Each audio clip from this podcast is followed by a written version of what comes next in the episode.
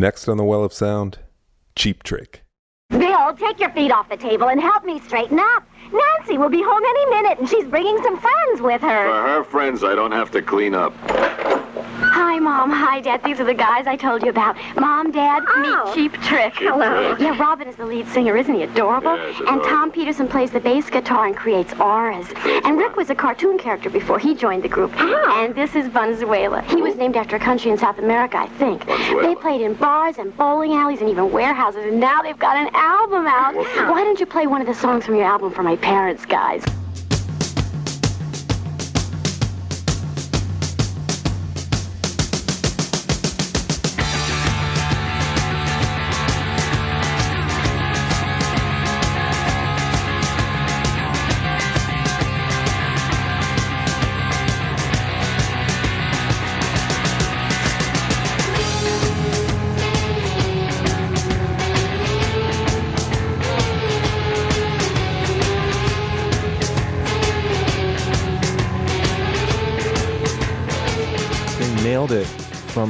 Beginning. They knew how uh, to brand themselves, Yeah. essentially, right? They are a rock and roll package Right out of the gate. Right out of the gate. And they put put um, Zander and Peterson, uh, lead singer and bassist, on the front because they're the the pretty boys with the long hair, and on the back you've got these two. You have Mr. Bean in in a ball cap, and you have uh, uh, an old west ac- uh, like bank teller. a tired accountant.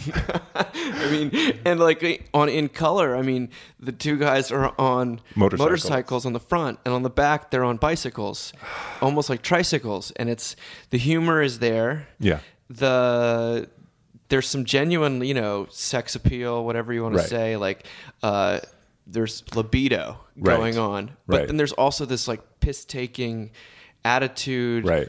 that uh, I don't know. Is, it Midwestern? Is it like Arch? Is it is it every? Is it Kiss? Is it uh, you know Journey? What's going on here? What's it? They form in Rockford, 1974, I yep, think. and they're in um, Bunny Carlos and uh, uh, Rick Nielsen are in you know ri- rival bands. And I think that like that then uh, Peterson joins up with Nielsen. They go on a tour. Mm-hmm. What I know is that I got the vinyl of the first record the other day. Okay. And it comes with this long history of the band that's completely made up. Oh, like wow. it talks about Bun, Bunny Carlos being from Venezuela. I think his real name Yeah, is like right. Oh, Brad Carlson or something like that. Go ahead. Well, it's, it's all unmasked, and they talk about how they all met as expatriates in like the south of France or something like that. Oh, my God. And I was like, wait, is this this is this for real? Because it, it's combined with little bits of their actual um, story. right. And um, I was like, are they really all expatriates playing sort of arena rock in the south of France in like the late seventies? And of course, that's not really true. There, there was a there was a tour of Europe in '73 that Peterson and uh, Nielsen are on for some reason, but they come back, and that's when the band really starts. So there's a book about Cheap Trick Okay. and it is really hard to buy. Like it, it, it's one of these books. There's a book about Badfinger too out there that is was a limited print run, and everyone on the internet swears it's an this incredible book. It's sort of a tell-all, but they but they they ran it by Bunny Carlos, the drummer, in order to, uh, and he took certain things out and allowed certain things to be in. it. apparently, it's an amazing book, but you can only get it for four hundred dollars now. And there's like there Seems was like, reasonable. briefly in 2015 i think they printed a thousand more copies It instantly sold out and so I, i'm surprised no one's digitized it but no one has so there's a lot of mystery here And another thing that just blows my mind is is if we dive into these albums now, the first three albums they recorded in 15 months. yeah i believe it because that is a that's amazing you're right and um, but b it lo- sounds like they were they were s- hardcore touring from 1975 and 1976 Okay. and they even recorded that a demo at Ardent Studios in Memphis in 1975. It's got Taxman, Mr. Thief on it. Mm-hmm. It's got that incredible song Fan Club on it. It's got I think it's got Southern Girls actually. So they had they'd been writing songs throughout. Right, they've And then so they had these- this big cache of cache of, of songs that they're ready to go. Right. When they finally hit. And that's one of the reasons why. You know, it's like I, I have to you compare it a little bit to the band, uh, you know, music from Big Pink. These guys, have, those guys have been playing together for eight years. So they come out with this extremely fully formed identity in all of these songs. The Cheap Trick was was to a, a much lesser extent and a, certainly a more um, raucous extent. They had been playing together for a while. They kind of knew who they were, Right. and that comes across in the a sonic like attack and like and just total charm. I don't know. First record. What do you think? What's your where? where Well, let's with let's die. I mean, I, play uh, something? Yeah, let's play Taxman, Mr. Thief. I feel like that's a that's a hell of a song.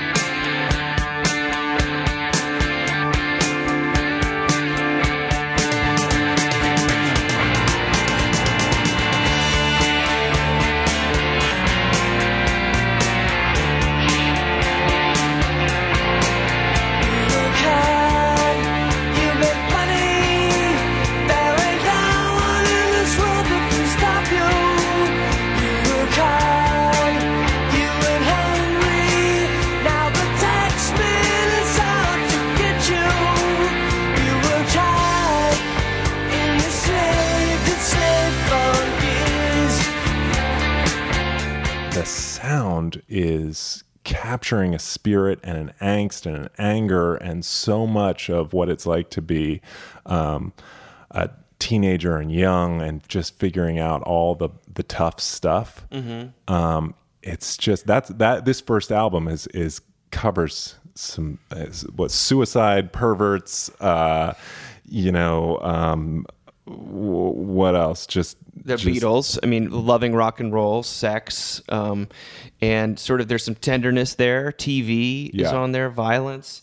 It's uh, the, the I've been trying to figure out what it is that I love so much about that first record because as I love all of Cheap Trick at this point, Yeah. the, the amount of joy I've had getting ready for this episode has been like it's been such a gift to me. But the um, the, the the first record cements this sound for me especially. Jack douglas is the producer and from the get-go there's this crunch to it um, um, that Rick Nielsen is is in the early days of using that much distortion, but also with enormous amount of melody uh, sort of picked through, and then. Um, but there's a crunch to it for some reason, and the swing to the drums, the whole sound, and then you have this singer who, I mean, for a while it took they call him the man of a thousand voices, right? Mm-hmm. It took me a while to catch on, or the the first Cheap Trick record. I liked some of the hooks immediately,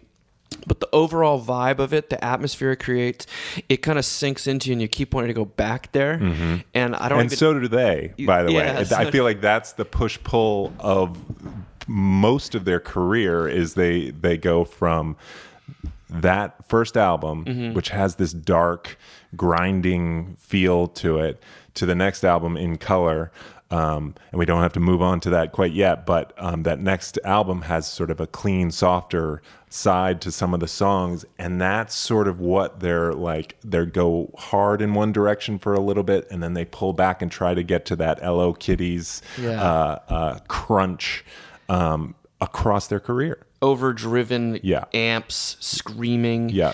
with um, then with like a, a bridge that's really beautiful Yeah, and Robin's voice. There's, there's.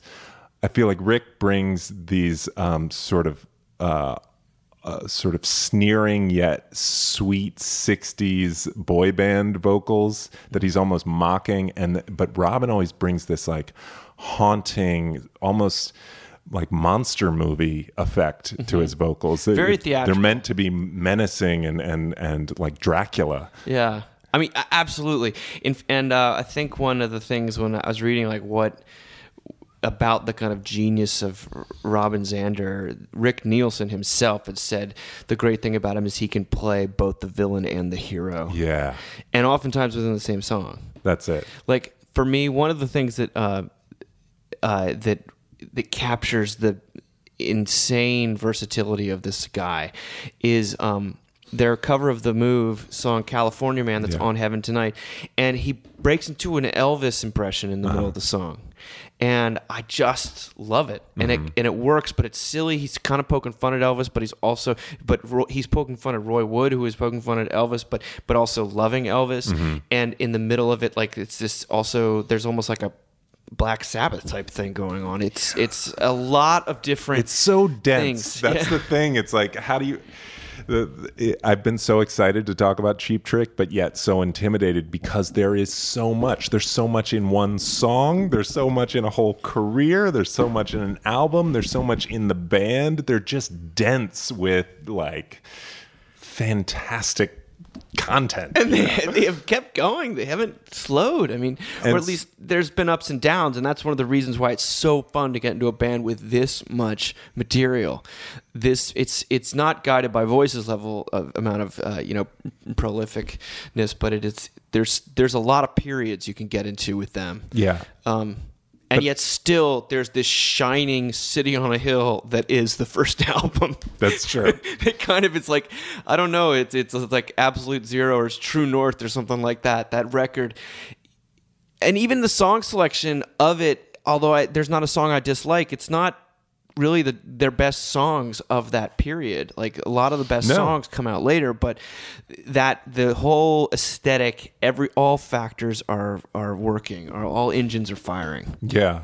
So some of those one. I, so if I go back to my, you know, when Cheap Trick happened for me in a big way, a lot of those songs are on In Color, which is the second album. Mm-hmm. Downed is this doozy. Downed is amazing. I mean, maybe we should play that one. Downed. I'm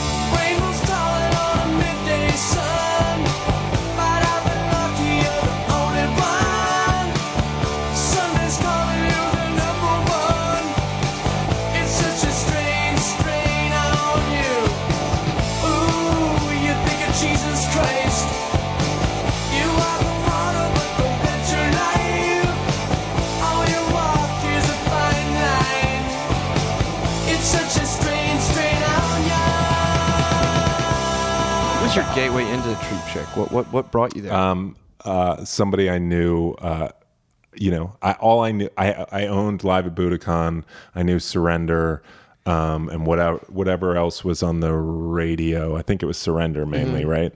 Um, so that's all I knew. Um, and I didn't know it very well. And somebody was basically like, "Oh yeah, yeah, yeah. The well goes deep with these guys. You need to listen to the first three albums." Um, and I did, and I had written a play at the time about um, three best friends that basically don't know what to do with themselves and just hang out and play video games and are filled with angst. And this, I made the soundtrack to the the show. This was I just blasted um, ELO Kiddies, Downed, all these songs, you know, as people came in uh, to see the show for the first time, and it just it was it was so fitting. I think um, for me it was having read about them enough because I was into what is you know power pop. What people always talk about is power pop, eh, getting in, really into Big Star, and a bands sort of like that. All these little offshoot bands, and mm-hmm. everyone always people. It's it's a really curious thing about Cheap Trick is that they get categorized in all sorts of different ways, and none of them really fit. They're it they make No. Cheap Trick music. Like when people say they're so they sound so Beatles-ish. I, I mean, I can hear the influence, but Sure. I don't think they sound a thing like the Beatles. I mean, I think they've got No, some you see it. You hear it at moments, right? They have references. Later on, they do a full live version of of Sergeant Pepper's. I mean, Yeah. you know, the love is there, but hey, that's as that's as far as it but goes. it, it, it has got i mean the beatles maybe only played the guitars that loud for the that fast version of revolution that's as about as Right. the what i hear is like a, the, the kind of the perfect for me combination of like power pop with arena rock Mm-hmm. with or or even early heavy metal and with a punk sensibility. with a punk sense, like a punk sense of humor, Yes. or like because a lot of a lot of a lot of punks don't have a great sense of humor, but these guys have an incredible sense of humor, Right. And like, uh, Yeah. I mean, it's almost you watch these early videos, it's like performance art. It, it's Right. It's so wacky, but it's also it it rocks so hard. You kind of can't believe, but you're getting both things at once. And what you know, Bunny Carlos, um, the drums on uh, Big Eyes, uh, there's such a presence throughout. They're like drum riffs almost Yeah. that open some of these songs.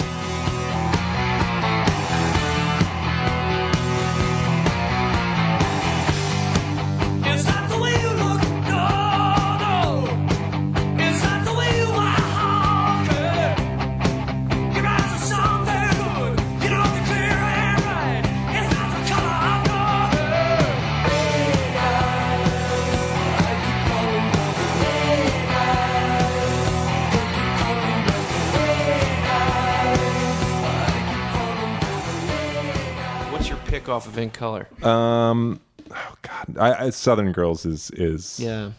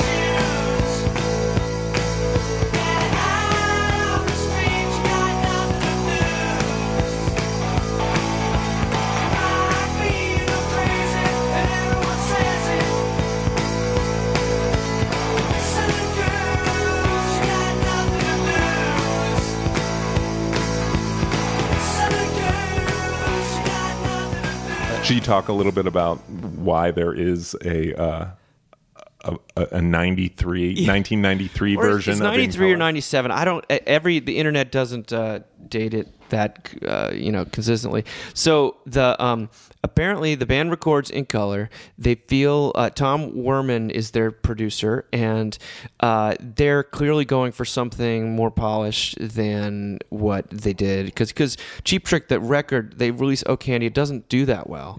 It's got a cult following i think Mm-hmm. The from, single? from Is that the- no said? the whole the oh candy doesn't do very that stiffs but the ba- the album itself doesn't do that well. So they record in color they try to play up their poppy side they the the guitars are definitely none of the distortion very little of the distortion makes Right. it onto the record i still think it sounds great for what it is however the, The original band recording. the original recording Yeah. the band a over the thin. years starts to express serious displeasure with how it was recorded. Apparently, they went on tour and Werman finished it up. Then you find online, you find uh, like um, so they, they what happens is eventually I'll, I'll backtrack to that. They the the band is so uh, unhappy with how it sounds over the years that they one day they record a single with Steve Albini, the um, uh, the Nirvana producer, Chicago hardcore guy who's Yep. in um, Shellac or Big Black or whatever those bands were. A really um, caustic sounding uh, producer. He called he didn't even call himself a producer, but like an engineer or he records bands.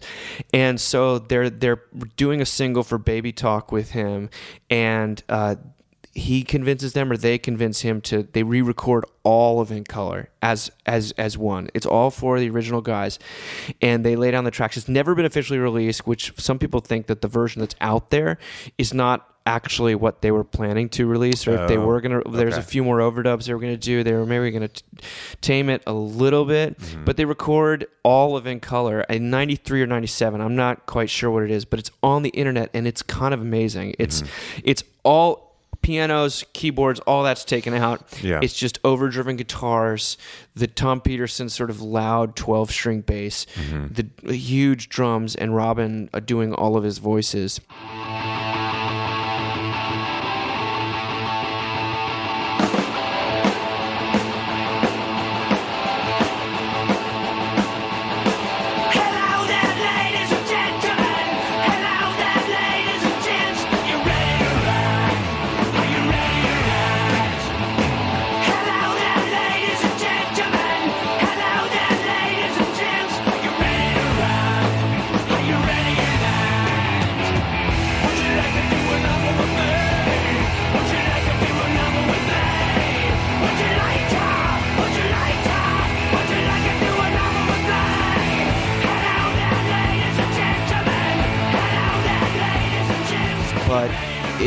It it doesn't have some of the you know I don't know the Farrah Fawcett vibes of uh, the first one. Yeah, and and The I mean, original you, version. You can hear. Uh, so right, if you sort of compare the uh, studio version of of in, from the seventies to uh, the Budokan recordings, you get a sort of a greater sense of what the the potential of those songs are, and then there's this Yeah, this it- the- '90s version. And the the place where I found the '90s version has like a like a it's like an old school blog, and Tom Werman himself is the first person to post. What? Because it's like it's become mythology that they hated that record, Right. and so they re-record it. And he's like he's like this is r- ridiculous. This is total bullshit. That nothing would have been released without the band say so. They may not like it anymore, but no. Right. This narrative that it was taken away from them and softened and Yeah, yeah. uh, blunted in some way is just bollocks, I guess. Yeah, and I Who get knows? that they they they in reaction to their first album, they could have said, "Okay, let's try something different." And then so the third album uh, has I, I kind of mashes up a little bit of both. Yeah. You know, it gets closer to the first album, but it still has sort of the sweetness of, of the second album. With and a it's lot of it's an songs. unbelievable record. I mean, It is. What, It- what's your what's one of your favorites? well, my original favorite Cheap Trick song, and I'm not going to include it in my top five just because it's such a towering song. It's kind of, it might be their only song outside of "I Want You to Want Me" that's kind of passes into like more public canon or public domain, and that Mm-hmm. it, doesn't even belong to the band anymore. But "Surrender," I think, has got it, it's got these funny lyrics about getting his Kiss records out. Mm-hmm. You know, his parents like s- someone's taking some drugs. Um, there's uh, it's got these keyboards on it, yet Mm-hmm. it completely rocks. It's got this one, another one of their like great descending melodies. Surrender kills me, but I California Man has always been. It's that's what got me into the move, and I love the move. Right. but it's because of their version of California Man, which I think it tops the moves version. I know Mm-hmm. people don't want to hear that, but like they they incorporate the Brontosaurus riff into the middle of Mm-hmm. it. Uh, I love I Auf Wiedersehen is one of my all-time favorites. Yeah. Uh, again, suicide. you in the first three records, suicide is a recurrent theme, um, and this is probably the uh, the most epic.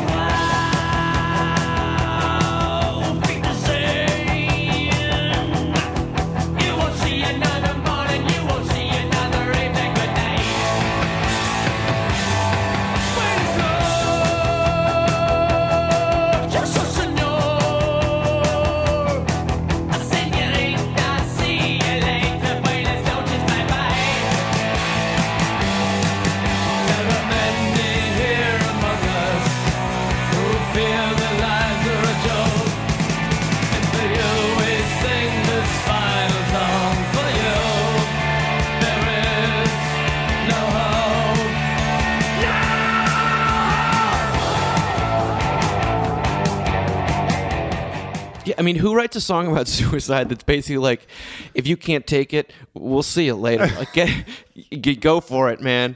You know, like it, there are many here among us who feel that life is a joke, but then he's like, "See you later, Senorita, Buenos noches, bye bye," and it's like they're kind of laughing at someone. They're basically encouraging someone. Yeah, to no, no, for sure. themselves For sure. and, and we're using every. Uh, Every single, you know, Possible phrase, Phrase to internationally to do so. And every and it ends with that chanting chorus. I mean, unbelievable. yeah, every everything that is Cheap Trick is in that song. And what I realized I hadn't thought about it until listening to it just now, but um, they've got you know they they say that they were really into bands like Sweet and Slade at Mm-hmm. the time. Um, which is where the name evidently comes from. Have you Yeah, heard this? I heard this. Yeah, yes, yeah, yeah. from a Slade concert. Yeah, they saw Slade, and Tom Peterson said uh, they pull out every cheap trick. They used every cheap trick in the book, I mean, it is. Uh, and that's what they named themselves after. They were like, "Let's be all the cheap tricks," and yet they're so authentic and they're so real. and it's such a good name for a band. it's It's like such a good and it- name. it's such a good name for them as a band too.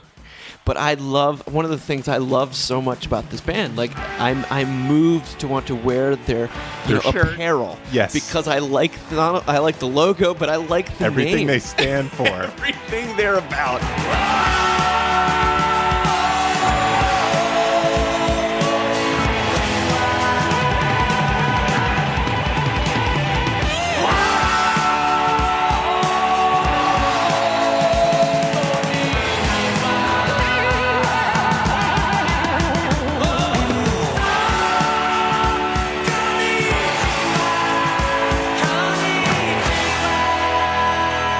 I'd always been a first three albums kind of I wouldn't call say purist because I I had no feeling beyond that. I eh, the the uh, party line about Cheap Trick is that the first three albums are what you need plus the song Dream Police. right? Nah. Woe is me. I had no idea what I was talking about because a Budokan, which is really what broke them, Right. And what I've what I've learned in reading about them is that they go over to to um, I think it's before.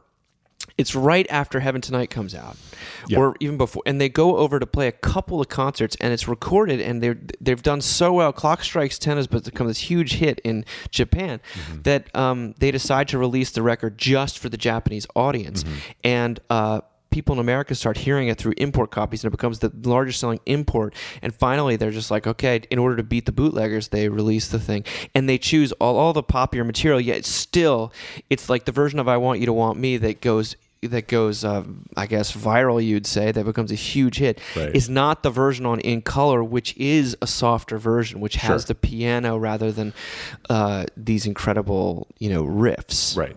Songs like Big Eyes, I, I, I always want to hear the Budokan version because you get the all the muscle behind it is there versus the um, you know the original studio recording. muscle is is like the right word i think like um and then you know one thing we haven't said yet and we'll get on to the other records but a by the way if you can get the complete budokan uh, Yeah, which yeah. is on spotify it's it's easy to find the whole concert is just balls to the wall amazing rock and roll the whole time and i i And the love audience it is going crazy. The audience is is is there they're there for it all. I mean, they like and how they got that into these records. I don't. I don't know. I don't know. But th their version of "Ain't That a Shame" that they play as an encore is, I mean, that to me.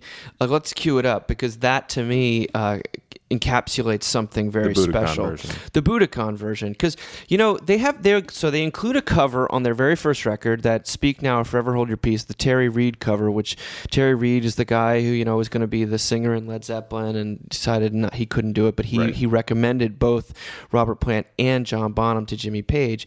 Um, you know, poor guy, I guess. the um, but are you pilling it up? Oh yeah, I'm working on it. Sorry. So uh, they have this, um, that, and that's one of my favorite songs on the first record. Is "Speak Now, Forever Hold Your Peace," and the live version is badass. And then they have "California Man" on "Heaven Tonight," which is another amazing cover. And uh, they're like they have a before this they were doing a version of Please Miss Henry by Dylan that is like a 10 minute heavy metal anthem version of it which includes a bunch of Kinks uh, riffs in it but then they take out this Fats Domino ain't that a shame and to my mind they just blow the roof off with it Yeah. because it's such a joyous melody and so they make these covers Yet it's menacing completely here. their own it, yeah play play the song There we go.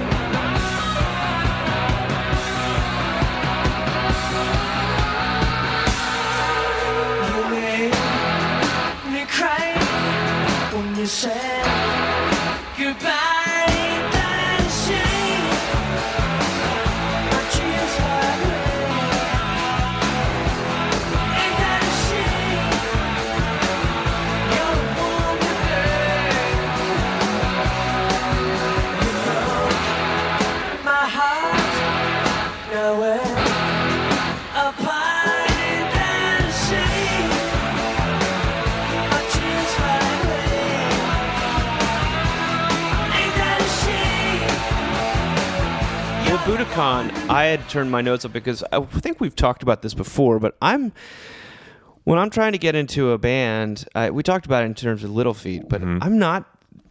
It, it- you know, live albums are not my usual. I usually play them once or twice, but I'm really interested in the studio recordings. Sure. Uh, Budokan, I continue to come back to. It's a little like Live at Leeds or something like that for me. I mean, it's it's got this uh, energy that is so infectious, and all of the songs. Because you're right, all the in color songs are beefed up, even though it's just the four of them playing. So from there, um, Then it gets interesting.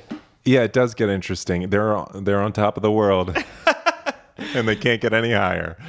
Um, that that's they're huge after that. Um, and their fourth album, well, their fourth studio album, is something called Dream Police. Which I mean, in in the scheme of crazy rock and roll covers, this this is up there, man. The cover. They are dressed like Dream Police. They're dressed like Dream Police, and that's Um, like and which is you know continuing the theme of of madness You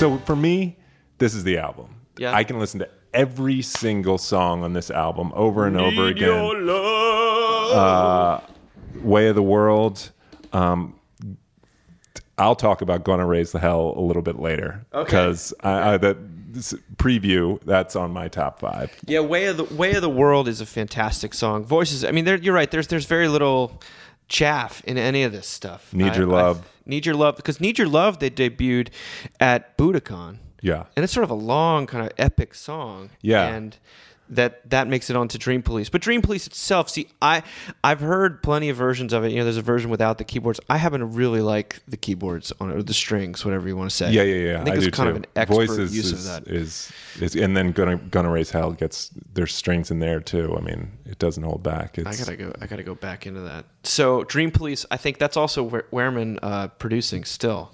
Yeah, so he's clearly they weren't the band. that upset with him. I no, mean, and doesn't he do uh, Heaven Tonight also? I mean, not. Yeah, yeah, yeah. yeah, he did Heaven Tonight as well. Yeah. yeah. And so then they go into they're they're a little adrift at that point. I mean, they're kind of uh, well, Well- they're on, they're on top of the world. Yeah. But it's like, where do we go from here? Right? So they work with the producer they've always dreamed of working with, right? Is is that fair to say? Is that Roy George Thomas Martin- Baker? Oh, oh, sorry. Of course. for all Oh. shook up? I'm. Uh, I just forgive me for that. They they go with all They have shook their up. dream moment. Yes, and I think so. All shook up. I've I've really I really wanted to like all shook up more than I actually do. I like. There's moments of it. There's no cheap trick recordings. I really don't that I dislike, mm-hmm. but. I you know stop this game is a great song. Um, uh, I, I I do like I love you baby, but I hate your friends. But it's still um, the so- compared to the songwriting of the record before, it feels a little like they're running out of ideas. That's a lot of output in like three short years. Um, and they're trying new s- sounds. the sound the, and the sound of it is pretty cool. I don't think I don't think he like uh, George Martin in any way domesticated them. No, And I think it's a great. And they apparently, just tried them. They got to try something different. you know, they always George Martin apparently at the end of his life was quoted as saying his, his like favorite band to work with outside of the Beatles was Cheap Trick. I believe it. That's they, like they're, he's like the nicest group of gents, Chaps. chaps. that posh accent. Um, So yeah, they've got some some decent songs on there. I, I stop this game is is what opens it. Um, I think it's downhill from there a little bit. Um, They made a mistake in not putting everything works if you let it. yeah, They they should have put that. I mean, that came out on that EP around that same time. right. Which again, when you look at what they were gonna put on that EP and they decided not to, they were gonna put Fan Club on there. They were gonna put um, uh, you, you're all talk. I think they Uh-huh. they the the found all the parts EP again. To, to my mind, is the them struggling a little bit. Right, It's right. got the can't hold on version from Yeah. Budokan, which is a great song, but it they're, and they're working again with Jack Douglas, who produced the first record. But yeah, it's and they're transitioning. there. Mm-hmm. This is a new period. It's like they they've the rock and roll dream has happened, and you, as you said, it's it's sort of now what. Um, and Tom, the bass player, leaves the band. yes.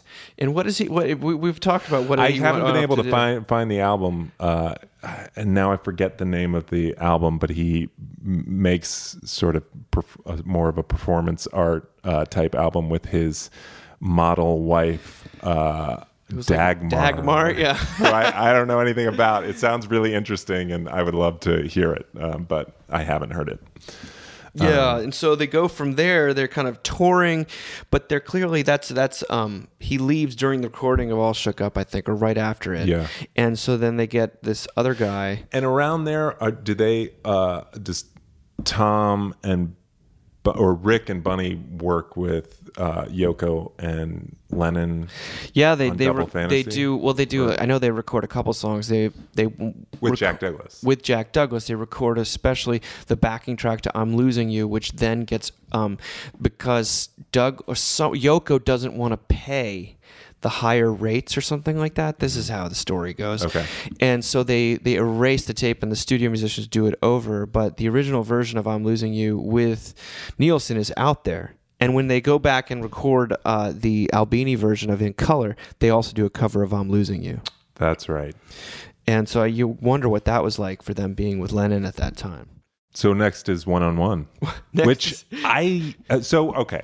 So I, I knew these first four albums in Budokan um, really well going into us talking about doing an episode, and I knew nothing about All Shook Up um, through the '80s and and up to Woke Up with a Monster, which is such a ridiculous uh, The album best title. cover of all time. Um, but one on one and the next album, next position, please. Uh, across the past few weeks, I have fallen in love with. I mean, I, they're- I they're- love these albums. They're they're they're solid. In fact, in in certain places, I'd say like inspired. Yes. So one on one, they're working with Roy Thomas Baker, who worked with Queen, and I'm pretty sure Cheap Trick toured with Queen at some point. I'm sure. Um, I mean, it's got that massive sing along, "If You Want My Love," Yep. which is a staple now.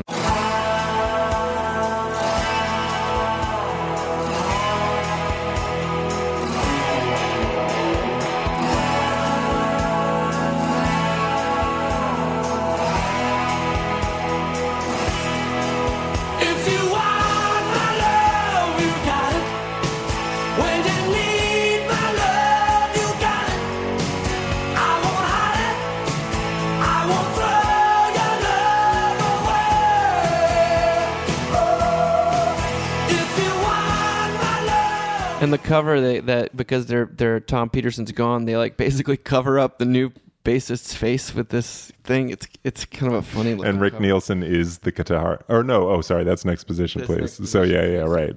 Um, I like four letter word a lot. That closes the album. It's got I don't know if it's recorded live or that's layered in, but it has sort of a live um, effect to You know, it. you're you're you're you're you're teaching me something here because I have I've only it. spent time with the singles.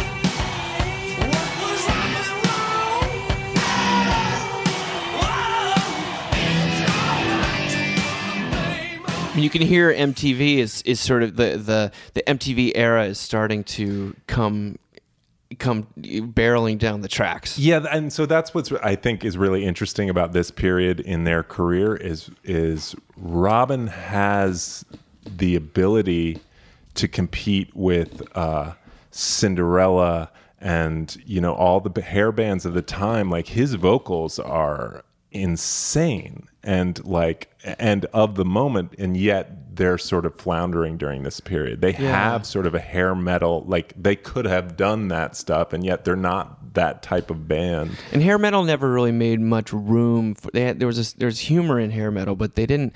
The, Rick, a uh, Rick Nielsen and a Bunny Carlos, those are those are two. Yeah, they um, don't fit in The nerd factor there is Right. not what hair metal's about. Right.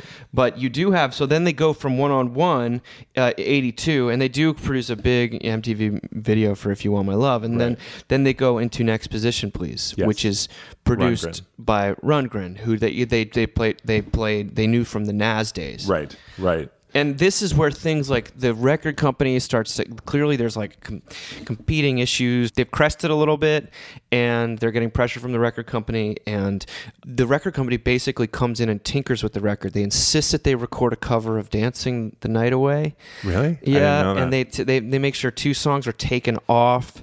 And um i really like this record. I i think it like could have been amazing. And i think it the final version so now when you look for uh, next position please uh the, you'll find on itunes at least the authorized version. Oh, okay. and that includes the songs that they wanted to have on that they were told to take off and a couple of songs they were told to put on they they're like bonus tracks now.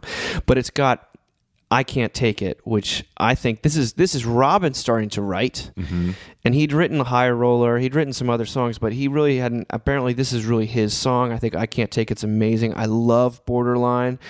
There's a song on there called "Don't Make Our Love a Crime," which is like a some girls uh, Rolling Stones type song, but the demo of it that's on the box set that came out later is like. 10 times better and it's an amazing tune and i really like the song y o y o y Yeah, it's really spelled good. Y O Y O Y, like yo yo.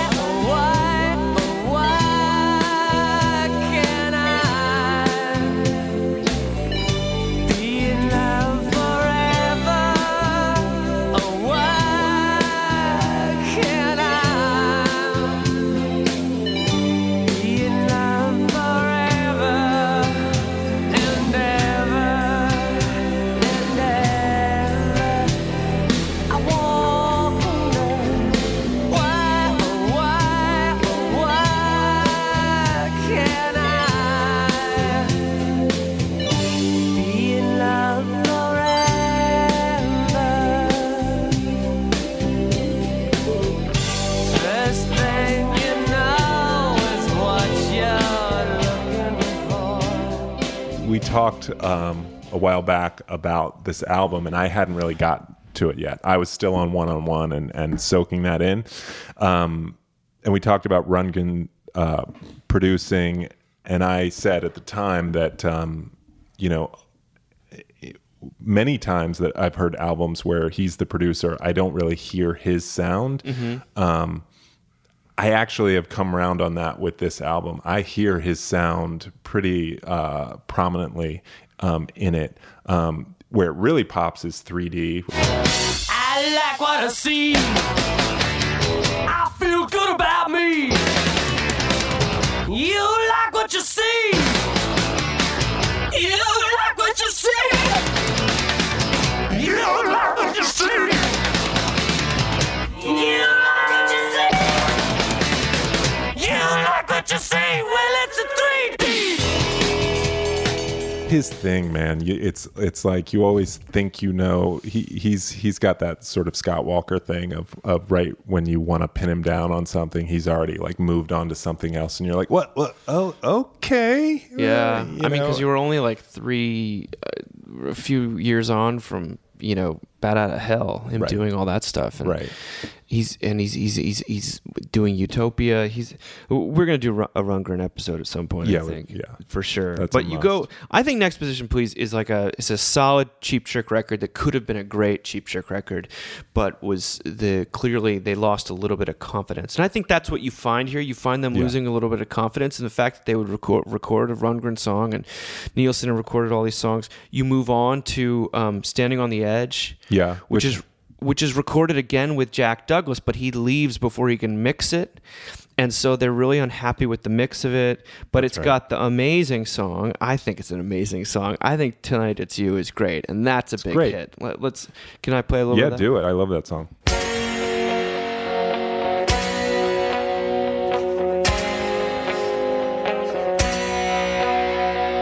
times not sleeping and time won't lose. You can't win, 'cause time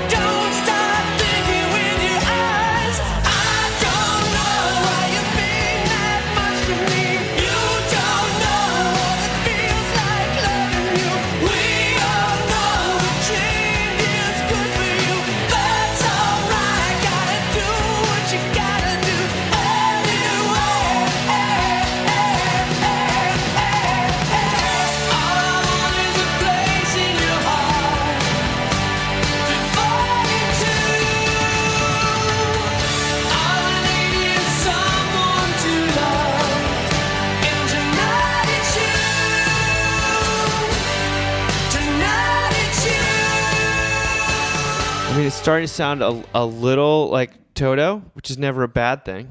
Yeah, I mean it's the right stuff at the right time. Uh, They're co-writing these songs with other people because Right.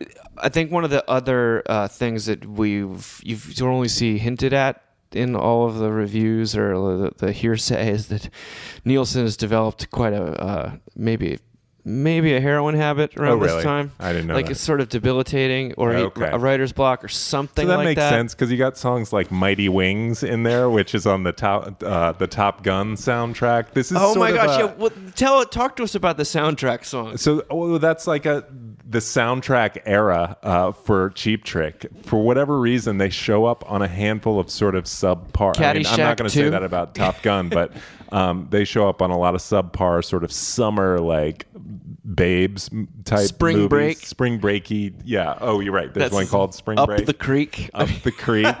um, are, are they on? Uh, sure thing, maybe. Maybe. I don't Uh, remember. But they are. So this. but they're a song- recording actual songs for it's not they're Yes. not it's not and that They there's no- recorded a song called "Up the Creek" for the movie Up the Creek. I, which Rick Nielsen says is his worst song of all time, I think. um, and I don't hear Rick Nielsen in Mighty Wings anywhere. It's such a, it sounds like a Kenny Loggins. It sounds like Danger Zone. Yeah, and I don't think they wrote that song. It's like a, um, though there are a couple of incredibly badass From heavy metal. so- from the heavy metal soundtrack. I love so I I love that movie. A, uh, but B, um, I must be dreaming is uh, of the two. I think is is the better.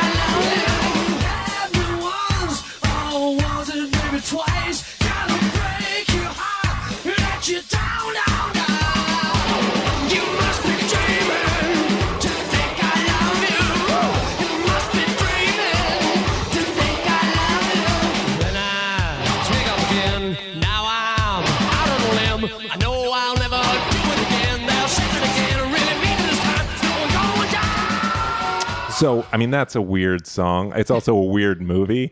Um, but uh, I mean, it sounds like it should be. It sounds like John Carpenter, like a John Carpenter score from Big Trouble in Little China. You Yeah. know, it's weird. it's strange, and then it, but it breaks into a real song. I mean, it's it's like they weren't dreaming. they weren't saying no to a lot of stuff around this No. time. In fact, this is and then this is the era that like all the tre- cheap trick um, purists just hate.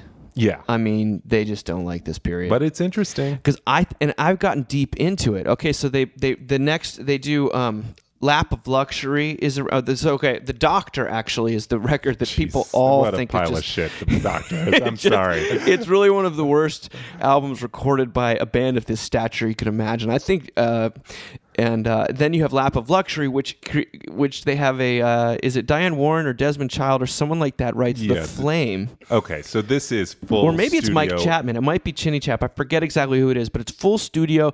I think that they Full studio intervention. too. intervention. They've Yeah. only got they've only co- they co-write like one or two songs on that r- record. Right. Epic is saying like, look, guys, like It's time. w- we're taking control, and the flame is massive. Like if if you don't know the flame, and you hear the flame, you're like, oh yeah, I remember that song. Yeah, but you would never think that's a cheap trick song. You'd think Right. that's an 80s power ballad that Right. I kind of like. I wouldn't turn off. And to me, it's it's one of those things that you know when when the flame was massive, I'm sure Epic went like, guys, right? Were we right? We were right, right? Oh, so let's Petersson's do more back of that. too. Petersson's, Petersson's back with the on the cover. candy, Yeah, and they've got the teased out hair. Right. It's sort of their their their dream and their worst nightmare at the same time because they've got this massive hit again, but now they're um, chasing what will be that Aerosmith um, sound of the of the Yeah. late '80s and and '90s, where they're doing the Desmond Child type songs. Um, which is just not them. They're still lost, I would say. When my, in my opinion, though, the record of "Busted," which is 1990, people hate it. They think it's like it's a very accurately titled record, 1990 "Busted." I think it's the most underrated of the stuff I've heard because they, they start writing songs again. It's got the great song called "Can't Stop Falling into Love," which is their version of trying to write the flame, but it's, I think it's better. It's got Chrissie Hynde on "Walk Away." Oh It's wait, got sorry. The, that what's that song called? uh, "Can't Stop Falling into Love." I, I hate that It's song. got I'm I, sorry. It's got I can't understand it, which is good, and it's got when you need so. Uh, sorry, it's got had to make you mine. It's got had to make you mine, which is like a Hard Day's Night song that Petersson wrote. Right. And then there's an outtake called Big Bang, which is an awesome Cheap Trick song, Mm-hmm. which I don't know why it didn't make the record because it's a really really fantastic tune. But they're clearly they don't know who they are. They're at um, they're probably playing state fairs at this point, um, and they, the mighty have fallen pretty far.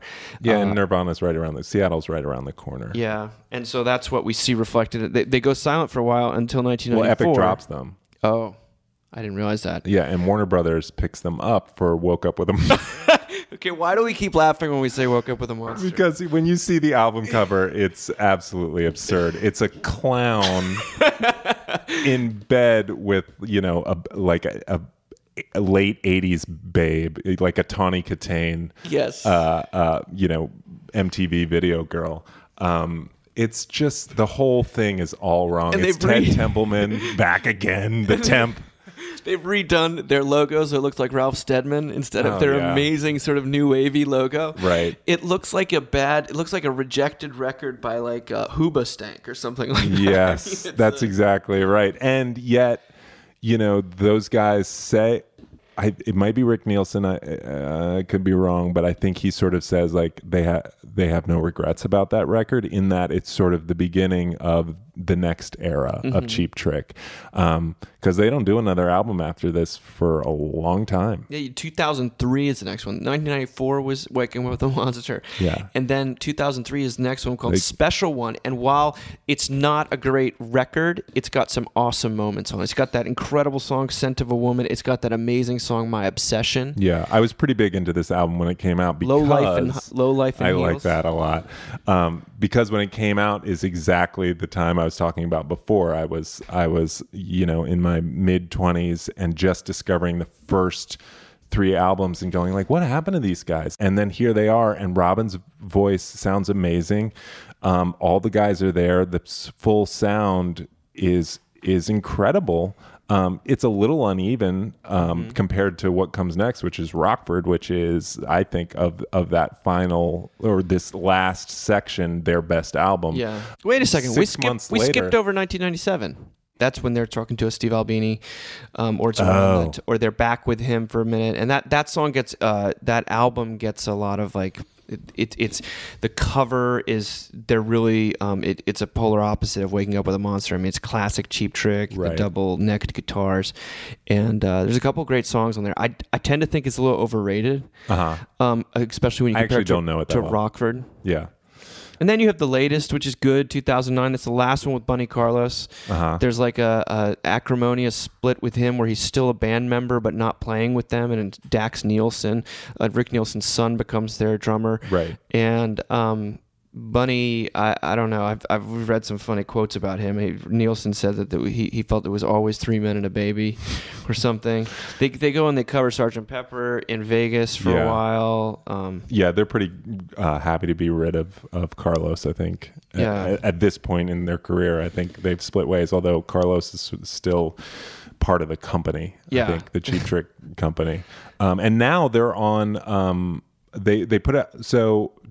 For I think special one and um, the few albums afterwards, they they created their own label to to get their their thing going again. Um, but now they're on is it called Big Machine, which is Taylor Swift's label. So they're they're sort of rock and roll they've- royalty. They've done three albums in the last three years. yeah, they're they're uh, including a Christmas album. Yeah, Which I, is good. I don't think they even meant to do it. It, it is good. It's Yeah. great. They have they have there's like their version of "Come On Christmas" is on there, which is basically the song "Come On, Come On." But yeah, yeah.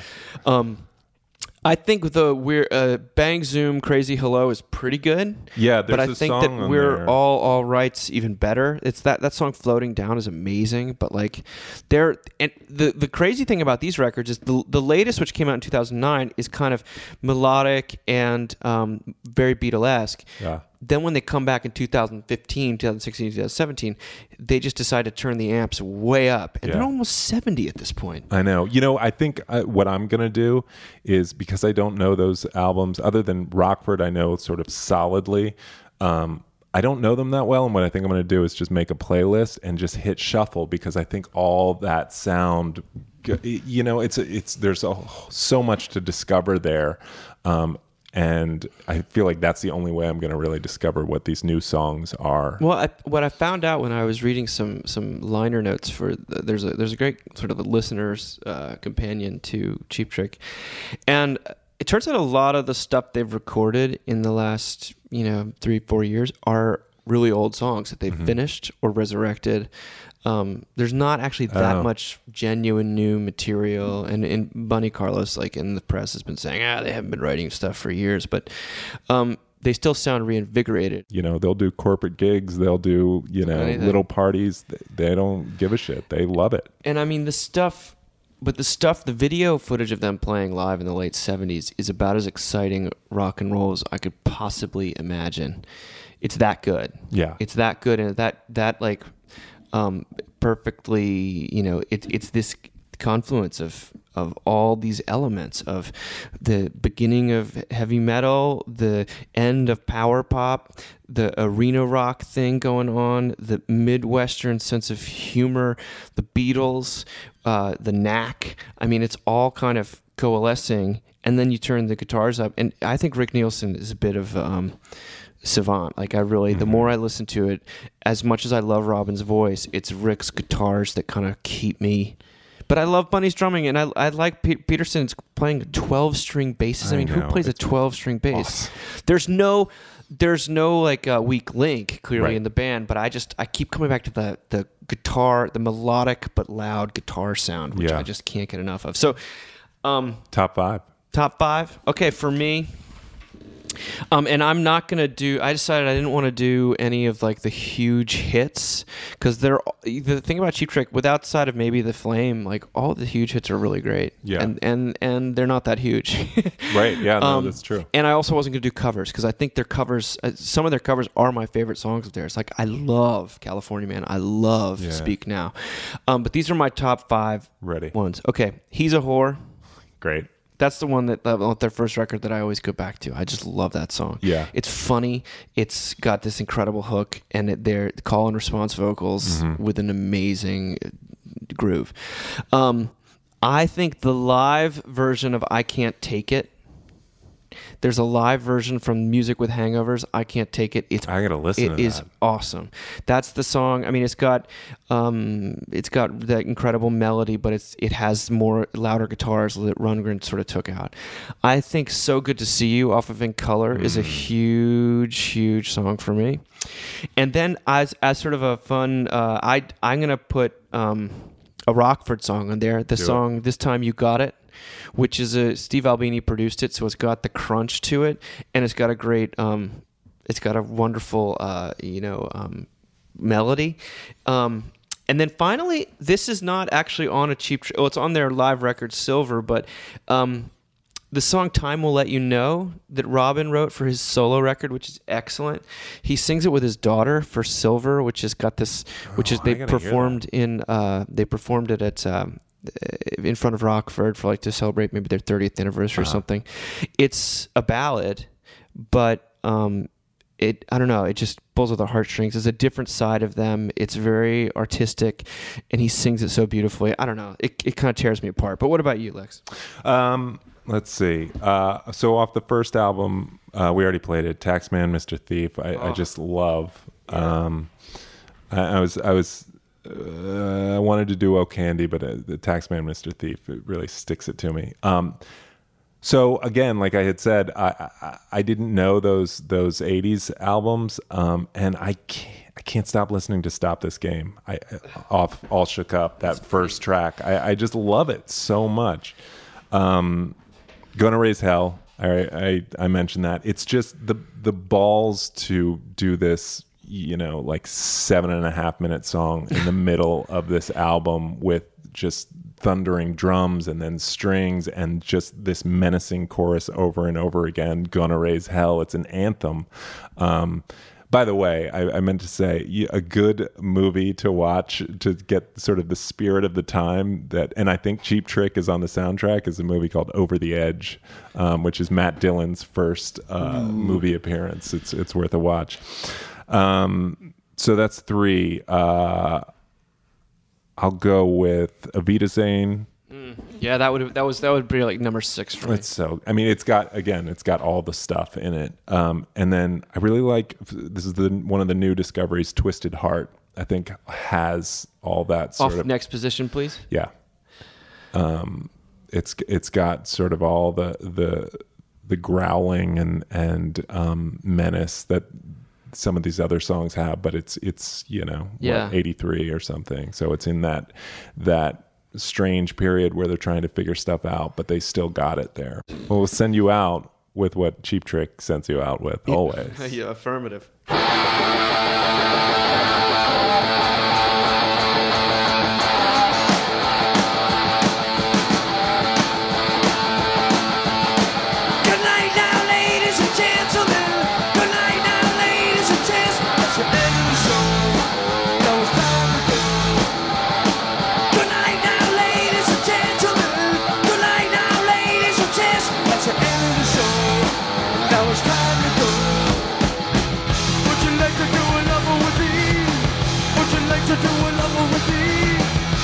Like to do a number with me? Would you like to do a number with me? Good night now, ladies and gentlemen. Good night now, ladies and gents. That's the end of the show. Now it's time to go. Good night now, ladies and gentlemen. Good night now, ladies and gents. That's the end of the show. Now it's time to go. Would you like to do a number with me? Would you like to do a number with me? Would you like to? Would you like to? Yeah!